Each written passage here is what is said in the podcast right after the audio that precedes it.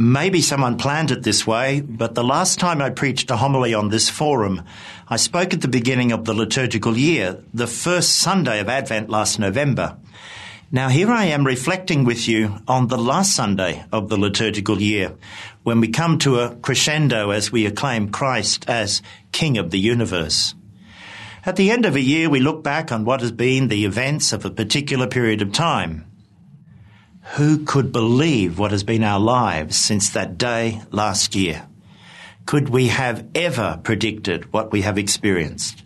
The pandemic, social distancing, people out of work, being closed into our homes, hand gel and more hand gel, and a sense that we have entered on a pathway towards a very different normal and a reawakening to far too many things that we've taken for granted. The call to stay awake of Advent and the unfolding uncertainty of the pandemic has today brought us to the very gates of eternity as we hear this gospel.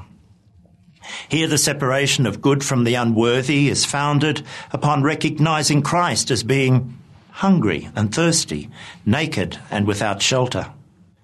With this dramatic separation of sheep and the goats, we don't find a deep theological teaching or even a question to us about how much we have achieved in life or how successful we have been. Instead, the focus is only about our final destiny. At the moment we arrive at these gates to eternity, the one we proclaim as King this day will question us on his ultimate concern for all of humankind. This concern can be something that you and I can quickly lose sight of. What Martin Luther King once called the least, the lost, and the last. Pope Francis often reminds us that we should find ourselves at the periphery of our world, finding Christ in the least, the lost, and the last. For it becomes clear to us today that Jesus is the jailed one. Jesus is the hungry one. Jesus is the naked one, the immigrant that is homeless, the refugee that is abandoned, the drug addict that is enslaved.